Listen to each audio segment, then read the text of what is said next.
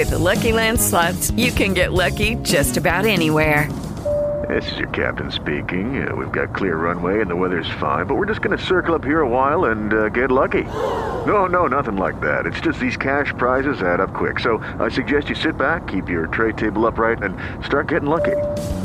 Play for free at LuckyLandSlots.com. Are you feeling lucky? No purchase necessary. Void where prohibited by law. 18 plus terms and conditions apply. See website for details. רשת עושים היסטוריה. רשת עושים היסטוריה. רשת עושים היסטוריה. בקיץ 1998, בפאלו אלטו שבקליפורניה, למקס לבצ'ין היה חם. הוא היה בן 23 והוא עבר לשם אחרי שסיים ללמוד באוניברסיטת אילנוי. ללבצ'ין לא הייתה דירה באזור ולכן הוא ישן על הרצפה, בבית של חבר. זה לא נורא הטריד אותו. הוא היה בן 23. מה שהטריד אותו זה שאצל החבר שלו לא היה מזגן. היה לו חם. מהסיבה הזו הוא פיתח הרגל. הוא קם בבוקר, ואז נסע לאוניברסיטת סטנפורד. נכנס להרצאות באופן אקראי, ותפס בהן תנומה קצרה.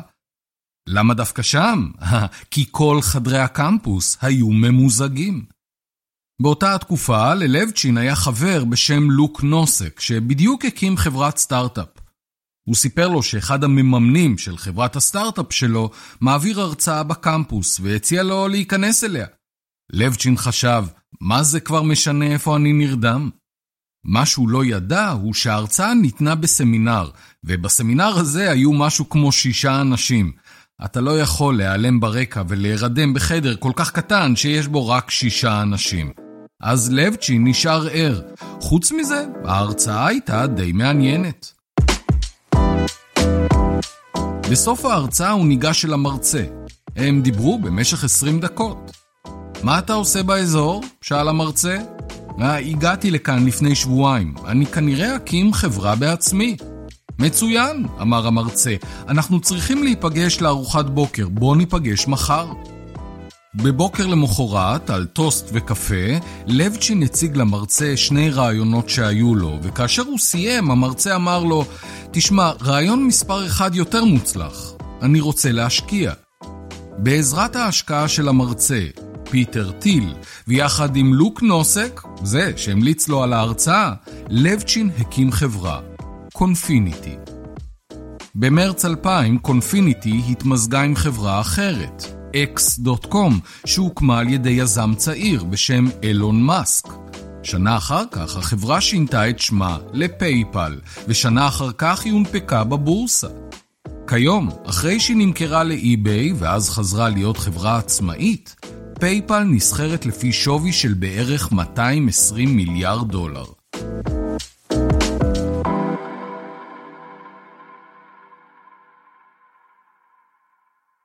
בשנת 1557, יותר מ-440 שנה לפני שלבצ'ין חיפש מקום קריר להירדם בו, יצא לאור באיטליה ספר, ובו האגדה על שלושת הנסיכים של סרנדיפ. באגדה מסופר על שלושה נסיכים שמגלים את תכונותיו של גמל שהולך על השביל לפניהם מבלי לפגוש אותו, רק מהסתכלות על הדרך. מי שהפך את הנסיכים למפורסמים, מספר יואב בלום בבלוג שלו, הוא מדינאי אנגלי, חבר פרלמנט ובנו של ראש הממשלה הראשון של אנגליה, הורס וולפול, שחי במאה ה-18. במכתב שכתב לחבר, סיפר וולפול איך במקרה, מצפייה בנימוסי השולחן של מארחיו, גילה לורד מסוים על נישואיו של הדוכס מיורק לליידי מסוימת. זה כמו איזו אגדה קטנה וטיפשית שקראתי פעם בשם שלושת הנסיכים מסרנדיפ, הוא כתב. כמו זה שהגמל שלפניהם עיוור בעין אחת כי אכל רק מצד אחד של השביל. כך, אגדה על שלושה נסיכים שהוזכרה במכתב שנכתב 200 שנה אחרי פרסום הספר, הובילה ללידתה של מילה חדשה, serendipity. אין לה תרגום מוצלח לעברית, ולכן אני אשתמש במילה הלועזית. serendipity מתארת אירוע שבו אדם עסוק במשהו אחד, בודק אותו, חוקר אותו, אבל במהלך אותה בדיקה הוא מגלה משהו אחר לגמרי. זו סוג של תאונה משמחת שמובילה לגילוי בלתי מתוכנן, כמו זה של לבצ'ין, שכל מה שהוא רצה לעשות הוא למצוא חדר ממוזג כדי שהוא יוכל לנמנם, ובמקום זה הוא מצא את פיטר טיל, סגר השקעה והקים חברה שיש לה כיום יותר מ-300 מיליון משתמשים. מייסד אפל ואחד היזמים הגדולים בהיסטוריה של הטכנולוגיה, סטיב ג'ובס, סיפר לביוגרף שלו, וולטר אייזקסון, שהוא מאמין גדול ב serendipity. בדור המרושת שלנו, הוא אמר לו, קל להאמין שאפשר לפתח רעיונות באמצעות דואר אלקטרוני ו iChat, אבל זה מטורף. יצירתיות באה מפגישות ספונטניות, משיחות אקראיות. אתה נתקל במישהו, אתה שואל, מה אתה עושה? אתה אומר, וואו, ומהר מאוד אתה מתמלא בכל מיני רעיונות. אייזקסון מספר שזו הסיבה שג'ובס תכנן את הבניין של פיקסאר כך שיעודד סרנדיפיות. בבניין שאינו מעודד זאת, אמר ג'ובס, אתה מאבד המון חדשנות וקסם שבאים מגילויים אקראיים. מעולם לא ראיתי בניין שמעודד שיתוף פעולה ויצירתיות כמו הבניין הזה. אך, בניינים, אנשים שנפגשים, נוסטלגיה. אתם מאזינים לעושים טכנולוגיה, פודקאסט על טכנולוגיה, אנשים ומה שביניהם. אני דוקטור יובל דרור. מגפת הקורונה ששטפה את העולם בראשית 2020 שלחה מיליארדי עובדים לעבוד מהבית, וחברות הטכנולוגיה היו הראשונות להבין שהשינוי הוא כאן כדי להישאר. טוויטר וסקוואר הודיעו שהן יאפשרו לעובדים שלהן לעבוד מהבית לצמיתות. מרק צוקרברג, הוא העריך שכ-50% מעובדי פייסבוק יעבדו מהבית במהלך העשור הקרוב, ודרופבוקס הודיעה שהיא הופכת את העבודה מהבית לקבועה. כל זה נשמע נהדר, ליברלי ומאוד מתקדם. זה גם טוב לעובדים, זה חוסך בהוצאות, זה אפילו טוב לסביבה. אבל אחרי כל ההתרגשות, נותרה שאלה אחת פתוחה. מה יעלה בגורל הסרנדיפיות?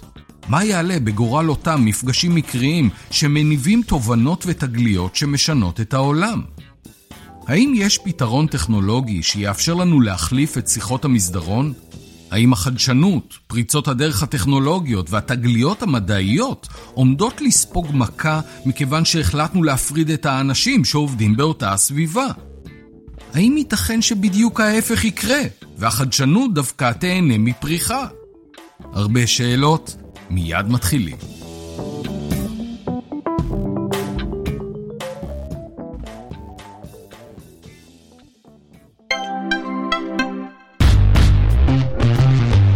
מוזיקה מלווה אותנו תמיד. אם אתם לא מסכימים איתי, אז באמת חבל על הזמן שלכם, ואתם יכולים להפסיק להקשיב לי עכשיו. אבל מבחינתי, ואני מניח שגם בשביל כל מי שעוד מאזין לי, למוזיקה יש תפקיד אדיר בחיים.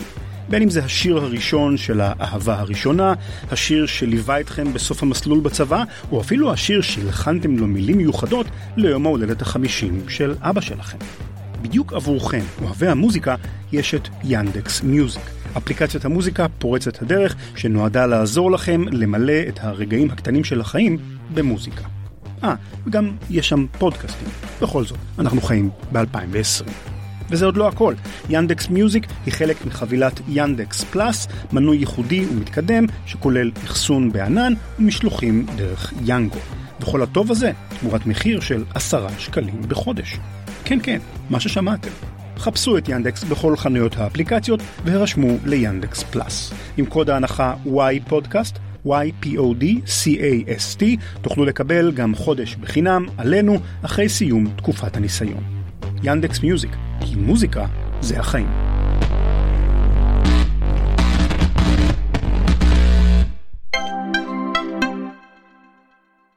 סרנדיפיות היא כאמור תאונה משמחת, אבל מסוג מאוד מסוים. אז כדי להבין אותה, בואו נתחיל עם תאונה לא משמחת. תאונה שכזו מתרחשת לא פעם כתוצאה מצירוף מקרים. נסעתי סתם בכביש, מולי הגיח רכב שביצע עקיפה לא זהירה, ובום, תאונת דרכים. בסופו של דבר, מדובר בצירוף מקרים. אם הייתי מתעכב בבית עוד 20 שניות, לא הייתי מעורב בתאונה הזו. אם היה לי עוד רמזור אדום, אדום אחד קטן, לא הייתי נמצא באותה נקודה על הכביש, שבו הנהג הבלתי זהיר ביצע את העקיפה שלו. אם לדבר בפשטות, היה לי מזל רע. סרנדיפיות היא תוצאה של תאונה משמחת, ומשום כך אפשר להניח שגם פה מעורב מזל. מזל טוב, אבל עדיין מזל. אז זהו שלא, לא מדובר במזל. מרטין קמפרט וטסיולו הניקה, שפרסמו פרק בספר שעוסק בניהול חדשני, טענו שסרנדיפיות לא מתמצה במזל טהור, ב-pure luck, כיוון שמזל טהור הוא משהו שקורה לך מבלי שהיה לך ידע מוקדם בנושא. למשל, אה, זכית בלוטו. זה מזל טהור. הלכת ברחוב באמסטרדם ונתקלת בחבר שלא ראית 20 שנה. מזל טהור. סרנדיפיות, לעומת זאת, היא מצב שבו, למשל, אדם שמחפש משוואה שתעזור לו לפתור בעיה מעולם הפיזיקה, הערף, נניח קרינת הרקע הקוסמית. הוא נתקל בסוף השבוע בכתבה. היא מספרת על תבניות החיזור המיוחדות של הדבורים. תבניות שאותן ניתן לתאר באמצעות משוואה. המשוואה הזו נותנת לו רעיון כיצד לפתור את הבעיה שלו, כיצד לבנות את המשוואה שלו. כאשר הוא קרא את הכתבה לדבורים, הוא לא אמר לעצמו, אהה, אני אקרא את הכתבה הזו כי היא קשורה לנושא שמעסיק אותי, וייתכן שבאמצעותה אגלה כיצד לפתור את הבעיה שלי. לא, לא, זאת הייתה הפתעה, זאת הייתה תאונה משמחת, ועדיין היה לו מספיק ידע מקצועי כדי להשתמש במידע החדש כמקפצה אינטלקטואלית. האם זה מזל? כן? מזל טהור? ממש לא.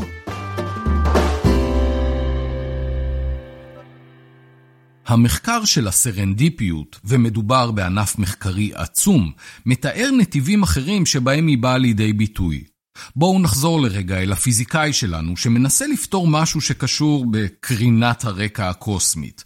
הוא הרי מתעסק עם הבעיה הזו במשך שנים, ואז בסוף שבוע אחד הוא נפגש עם חבר ותיק מבית ספר שמתאר לו בתסכול כיצד בעיה כרונית שקיימת בלוויינים פוגמת בהעברה מהירה של דאטה.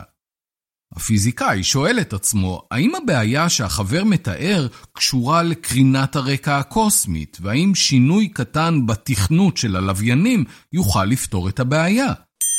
הוא מגלה שכן. הוא מקים חברה, פותר את הבעיה, הופך למיליונר וזוכה בפרס נובל ללוויינים. יש כזה דבר, אתם פשוט לא מעודכנים. אוקיי, האם זה מזל? בהחלט. תאונה משמחת? ללא ספק. מזל טהור? ממש ממש לא.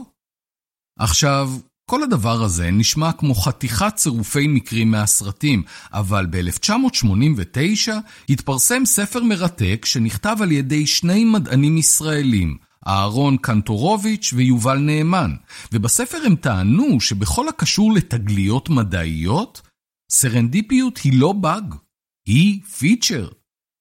במילים אחרות, סרנדיפיות היא חלק כל כך מרכזי, בלתי נפרד ואפילו שכיח מתהליך ההתקדמות המדעי, שהגיע הזמן לראות אותה כמרכיב כמעט הכרחי באירוע שאנחנו מכנים תגלית מדעית, ולא כאיזו תאונה מוזרה שמניבה אנקדוטות וסיפורים מצחיקים. קנטורוביץ', שפרסם בשנת 2002 את הספר "מהאמבה ועד איינשטיין", הסביר שישנם שני מנועים לסרנדיפיות. הראשון הוא פנימי. רעיונות שמסתובבים בראש של המדען, לפעמים באופן תת-הכרתי, מתנגשים האחד בשני, כמעט באופן אקראי, עד שלפתע התנגשות שכזו מייצרת רעיון חדש. המנוע השני הוא חיצוני, והוא מתנהל ברמה החברתית.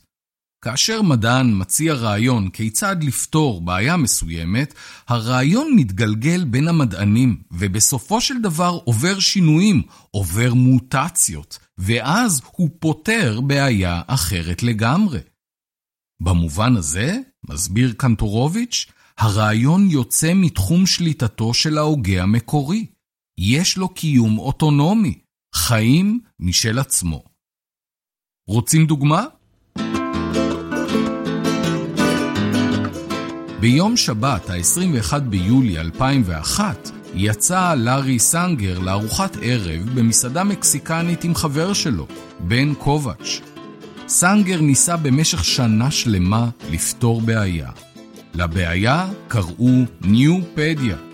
זו הייתה אנציקלופדיה מקוונת שהקים אחד בשם ג'ימי ויילס, והמטרה שלה הייתה להתחרות באנציקלופדיית בריטניקה.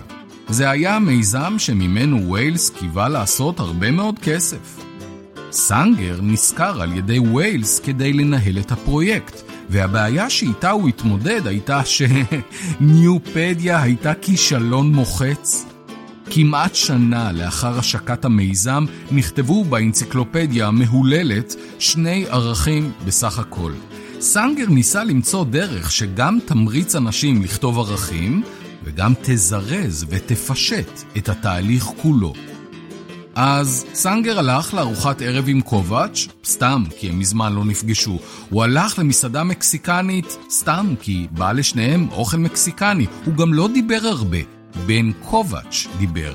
הוא סיפר לו על פלטפורמה שבה הוא משתמש בזמן האחרון. הוא סיפר לסנגר שלפלטפורמה קוראים וויקי. אתם יודעים איך זה נגמר. זה נגמר בניופדיה שהפכה לוויקיפדיה. בריאיון משנת 2013, סנגר נשאל מה היה קורה אם המפגש הסתמי והכמעט מקרי הזה עם קובץ' לא היה מתרחש. אחרי הכל, אמר המראיין, ג'ימי עמד לסגור את ניופדיה. הוא הפסיד כסף על המיזם הזה, הוא היה מבואס לגמרי. באופן עקרוני אני חושב שאתה צודק, ענה סנגר למראיין.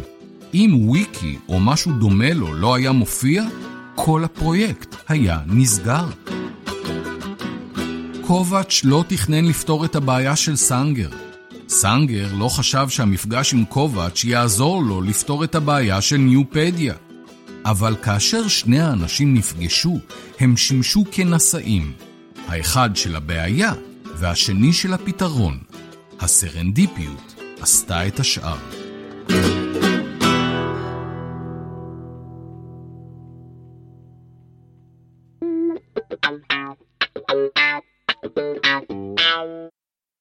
הסרנדיפיות, אני מניח שאתם כבר מבינים, היא אחד המרכיבים הנחשקים ביותר בעולם הטכנולוגיה. מנכ"לים משקיעים מיליוני דולרים בתשלום לארכיטקטים, כן, אני מדבר על האנשים שמתכננים את הבניין, את הסביבה הפיזית, על מנת שהם יבנו מבנה שייצר כמה שיותר מפגשים בין העובדים.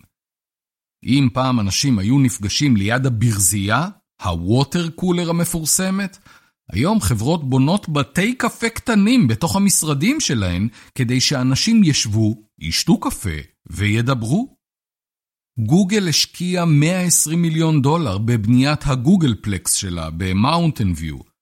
במשרדים שלה בכל העולם היא בנתה פינות שבהן עובדים יכולים לשחק במשחקי וידאו.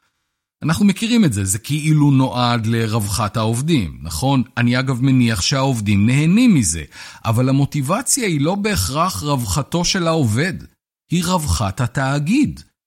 פינת משחקי הוידאו משמשת, בין השאר, כמנוע שמעלה את הסיכוי לאירוע סרנדיפי. פייסבוק השקיעה 300 מיליון דולר בהקמת בניין ראשי חדש בקמפוס שלה, שבו יעבדו כ-3,000 עובדים. לצד הבניין היא הקימה פארק. בתוך הפארק היא הקימה גן מקורה שמשתרע על שטח של כמעט 15 דונם. אתם חושבים שזה רק למטרות אסתטיקה? אפל? וואו, אפל השקיע חמישה מיליארד דולר בבניית אפל פארק, מבנה מעוגל בין ארבע קומות שתוכנן על ידי סטיב ג'ובס, ושאמור לאכלס 13 אלף עובדים. ג'ובס, אנחנו יודעים את זה, תכנן את הבניין כך שיתרחשו בו כמה שיותר מפגשים אקראיים. הניסיון לייצר תנאים לסרנדיפיות לא מסתכם רק ברמת החברה הבודדת, הוא נכון לרמת עמק הסיליקון כולו. עמק הסיליקון עלה לגדולה, כיוון שהוא מקום שבו אנשים רבים פועלים במרחב פיזי יחסית קטן, ואז כמו חלקיקים הם מסתובבים מסביב לגרעין, ומדי פעם, בום, הם מתנגשים האחד בשני, וההתנגשות הזו מניבה רעיונות חדשים. מה שנכון לעמק הסיליקון, נכון גם להרצליה פיתוח, נכון גם ליוקנעם, לרמת החייל בתל אביב, הר חוצבים בירושלים, מתם בחיפה, הפארק הטכנולוגי בעומר. זה הכל אותו הדבר. זה גם לא ייחודי לחברות טכנולוגיה. כל הרעיון של אוניברסיטה הוא להפגיש באותו מרחב פיזי סטודנטים מרקעים שונים. כל הרעיון של ספרייה בתוך אוניברסיטה הוא להיכנס לחלל שאליו אתה נכנס כדי למצוא ספר אחד. ואז אתה מסתכל בספר שלידו, במדף שלידו, ומגלה משהו שמעניין אותך יותר ממה שחיפשת. אחת הבעיות של העידן המקוון הוא שהסרנדיפיות שקיימת בספרייה נעלמת, מכיוון שהסטודנטים כבר לא נכנסים אליה. הם מחפשים מאמר במאגר מידע, מוצאים אותו, קוראים אותו, נניח, והם ממשיכים הלאה. הם לא רואים מה יש ליד המאמר, הם לא מסתכלים במדף שליד המאמר, אין מדף שליד המאמר. מה שמחזיר אותנו למגפת הקורונה. באופן הבסיסי ביותר, הדרך הטובה ביותר למנוע הדבקות של אנשים בנגיף הבלתי נסבל הזה, היא להפריד ביניהם. אם היינו יכולים לקחת את כל האנשים בעולם ולכלוא אותם לבד בתוך חדר במשך חודש, מגפת הקורונה הייתה נעלמת. כמובן שזה בלתי אפשרי, ועדיין ריחוק חברתי הוא אחד הכלים שבהם משתמשים כדי להיאבק במגפה הזו. מאז חודש מרץ 2020, עובדים נשלחו הביתה כדי להפריד ביניהם, ומאז הם עובדים מהבית. העובדה הזו נכונה במיוחד בכל הקשור בעובדי תעשיות המידע וההייטק, שכן מתכנת יכול לכתוב קוד גם בעמדה שלו בעבודה, אבל אם המשרד סגור אז גם בבית הקפה. אם סוגרים את בית הקפה אז גם על חוף הים. אם סוגרים גם את הים אז גם בחדר השינה שלו. השינוי הדרמטי הזה, שלרגע אחד קצר היה נדמה שהוא זמני, התגלה כשינוי גורף בהרגלי העבודה. ממזכר פנימי של חברת מייקרוסופט עולה שכ-150 אלף עובדי החברה יוכלו לבחור האם לעבוד כמחצית מהשבוע בבית, וחלק מהעובדים יוכלו לבקש לעבוד מהבית באופן מלא. ואם המנהלים שלהם יאשרו את זה, זה בדיוק מה שיקרה. אני הזכרתי קודם לכן את טוויטר, Square ופייסבוק שהודיעו שמעתה ברירת המחדל שלהם תהיה לעבוד מהבית, אבל הן לא היחידות. אמזון וספוטיפיי מאפשרות בינתיים לעובדים שלהן לעבוד מהבית עד לראשית 2021. גוגל תאפשר לעובדים שלה לעבוד מהבית עד יוני 2021, והיא בודקת את האפשרות לאפשר דפוס העסקה היברידי גם לאחר שהמגפה תיעלם. עובדי אובר יעבדו מהבית עד יוני 2021. עובדי Airbnb ימשיכו לעבוד מהבית עד אוגוסט 2021. ואלו הן רק חברות הייטק. יש חברות נוספות בעולם. אמריקן אקספרס, היא נותנת לעובדים שלה לעבוד מהבית עד יוני 2021, ולעובדי חברת מאסטר קארד נאמר לחזור לעבוד מהמשרד כשהם ירגישו בנוח לעשות את זה. אני חושב שהמגמה ברורה. המשמעויות הרוחביות של המגמה הזו עצומות, ויהיה לנו מספיק זמן לדבר עליהן בשבועות ובחודשים הקרובים. מה שבטוח הוא שדפוסי העבודה החדשים הם ישפיעו על תנאי ההעסקה, על איכות הסביבה, על יוקר המחיה, על מגמות בתחום החינוך, בתחום התחבורה. נדמה שרבים ערים לכך, אבל מה בנוגע לסרנדיפיות? מה בנוגע אליה? ובכן, בעוד שישנם מומחים שטוענים שהחדשנות הטכנולוגית עומדת לחטוף מכה וכולנו עומדים לשלם את המחיר על זה, אחרים טוענים שהמצב החדש דווקא יגביר ויעודד חדשנות. איך בדיוק? אהה, חכו לי, אני מיד חוזר.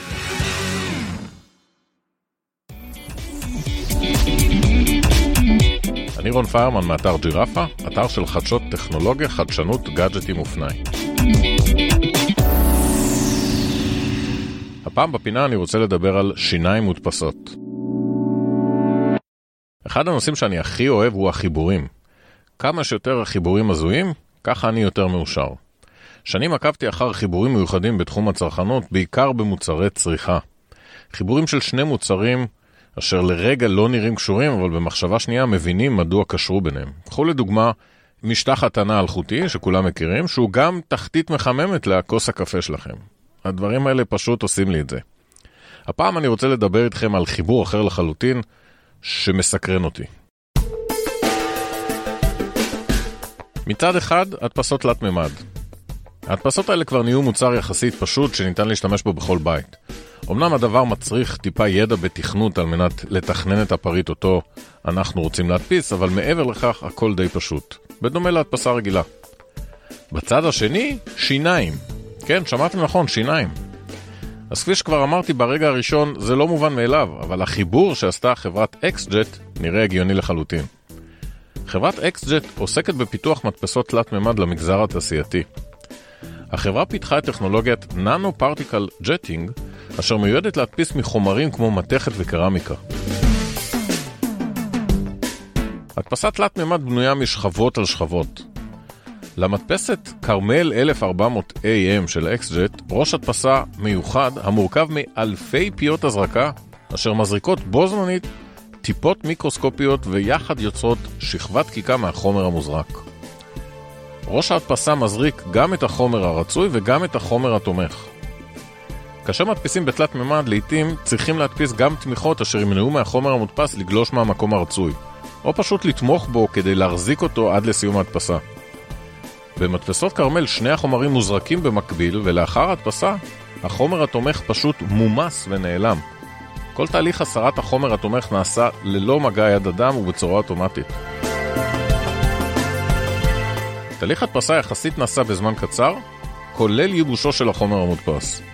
היתרונות של תהליך ההדפסה הזאת ברורים. בזמן קצר אתם מקבלים מוצר מוגמר, מודפס ומוכן לשימוש ללא צורך בעבודת גימור לאחר ההדפסה.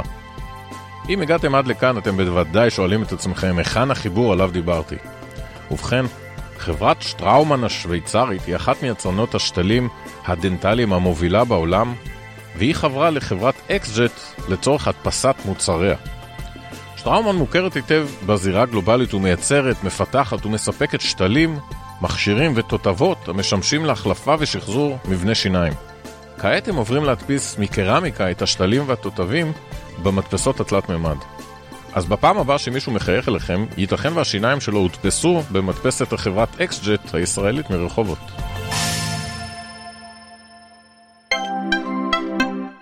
הפרק בחסות סוהם, הבית שלכם לשינה טובה ואיכותית. אם אתם לא בנהיגה, אני אבקש מכם לעצום עיניים.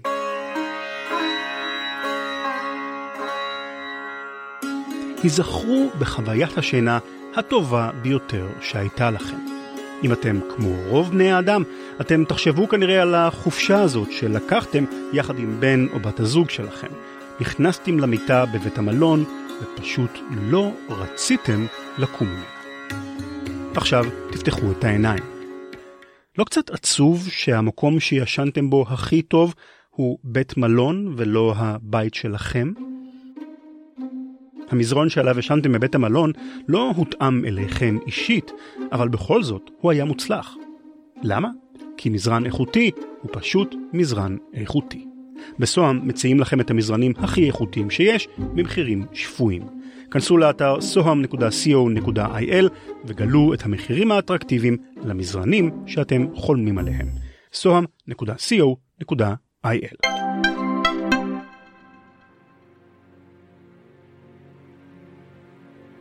בחודשים האחרונים שוחחתי עם לא מעט אנשי הייטק, מנהלים בכירים, אפילו עם מנכ"לים, ומהר מאוד גיליתי שכולם מנסים למצוא פתרונות לדפוסי העבודה החדשים.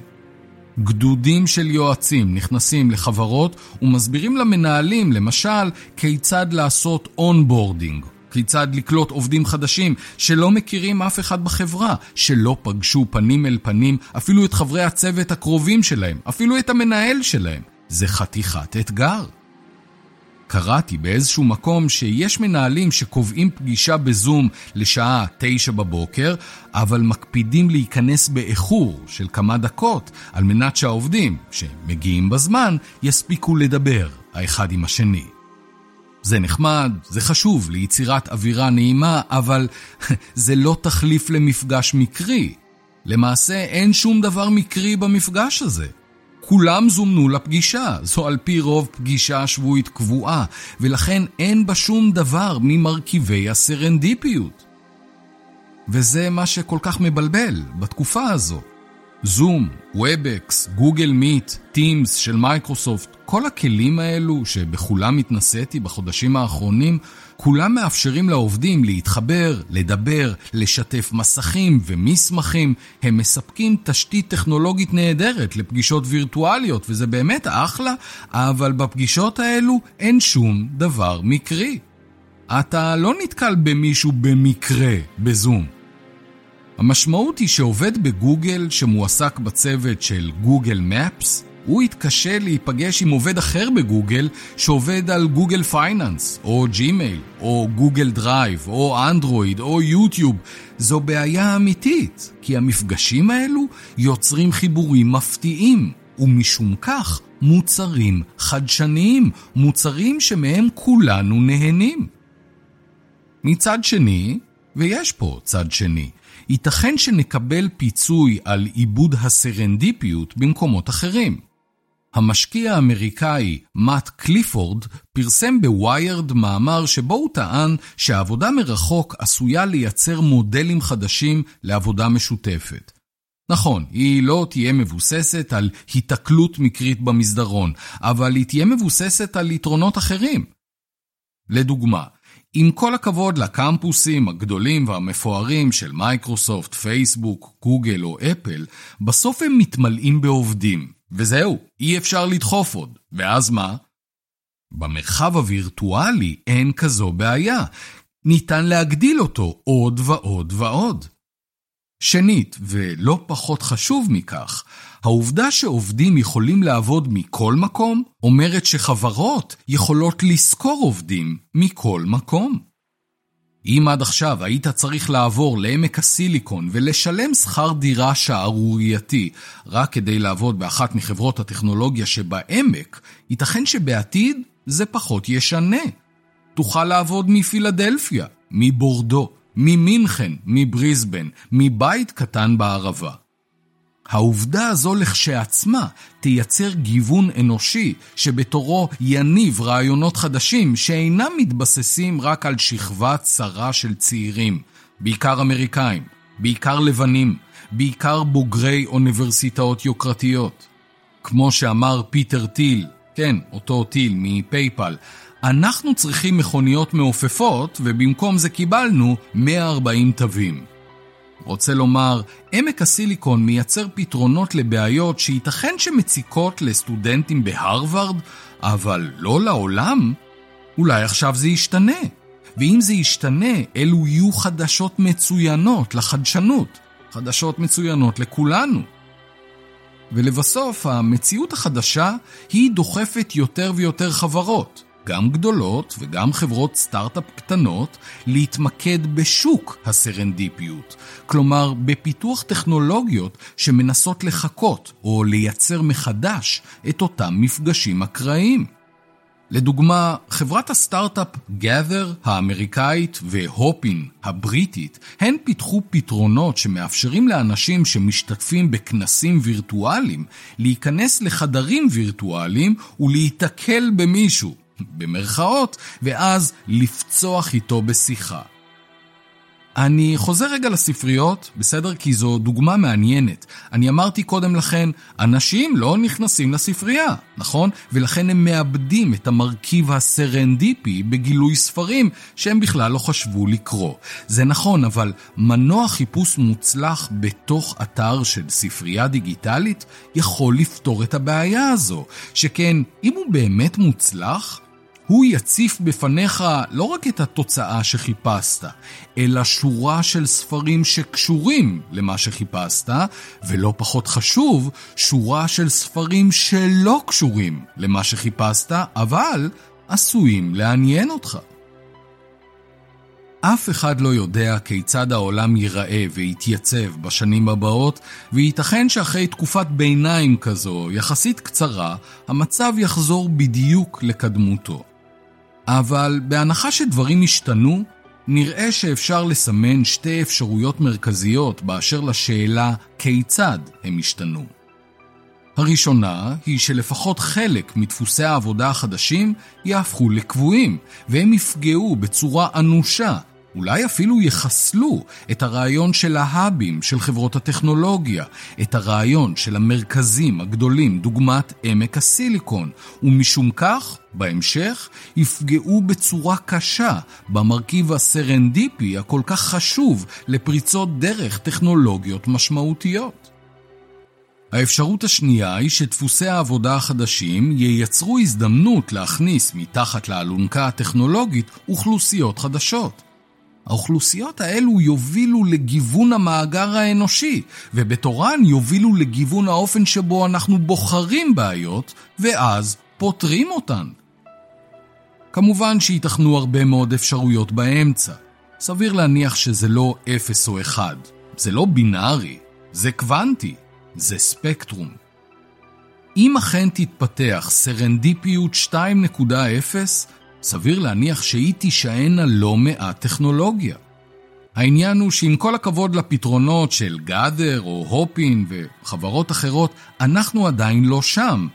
אני עדיין לא נתקלתי בפתרון, בפלטפורמה או בתשתית טכנולוגית שנותנים מענה אינטואיטיבי, קל, פשוט וכולל לבעיית הסרנדיפיות. ואחת הסיבות לכך היא שטכנולוגיה היא דבר מתוכנן.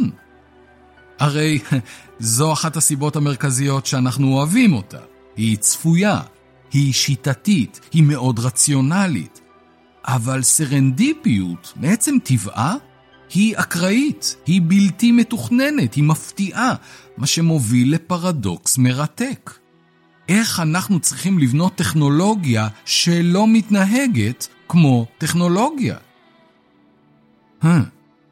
איך אנחנו צריכים לבנות טכנולוגיה שלא מתנהגת כמו טכנולוגיה.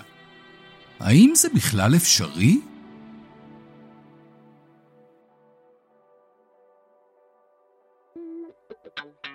עד כאן עושים טכנולוגיה להיום, פודקאסט על טכנולוגיה, אנשים והסרנדיפיות שביניהם. תודה לעורך ולמפיק שלנו, גיא בן נון. למנהל הפיתוח העסקי דני תימור ולעורך הראשי רן לוי. אני דוקטור יובל דרור, ואם אתם רוצים להזמין אותי להרצאה בארגון שלכם, כנסו לאתר שלי, popup.coil. לחצו על הכפתור האדום שמצד שמאל להזמנת הרצאה והשאירו פרטים. ניפגש בפעם הבאה.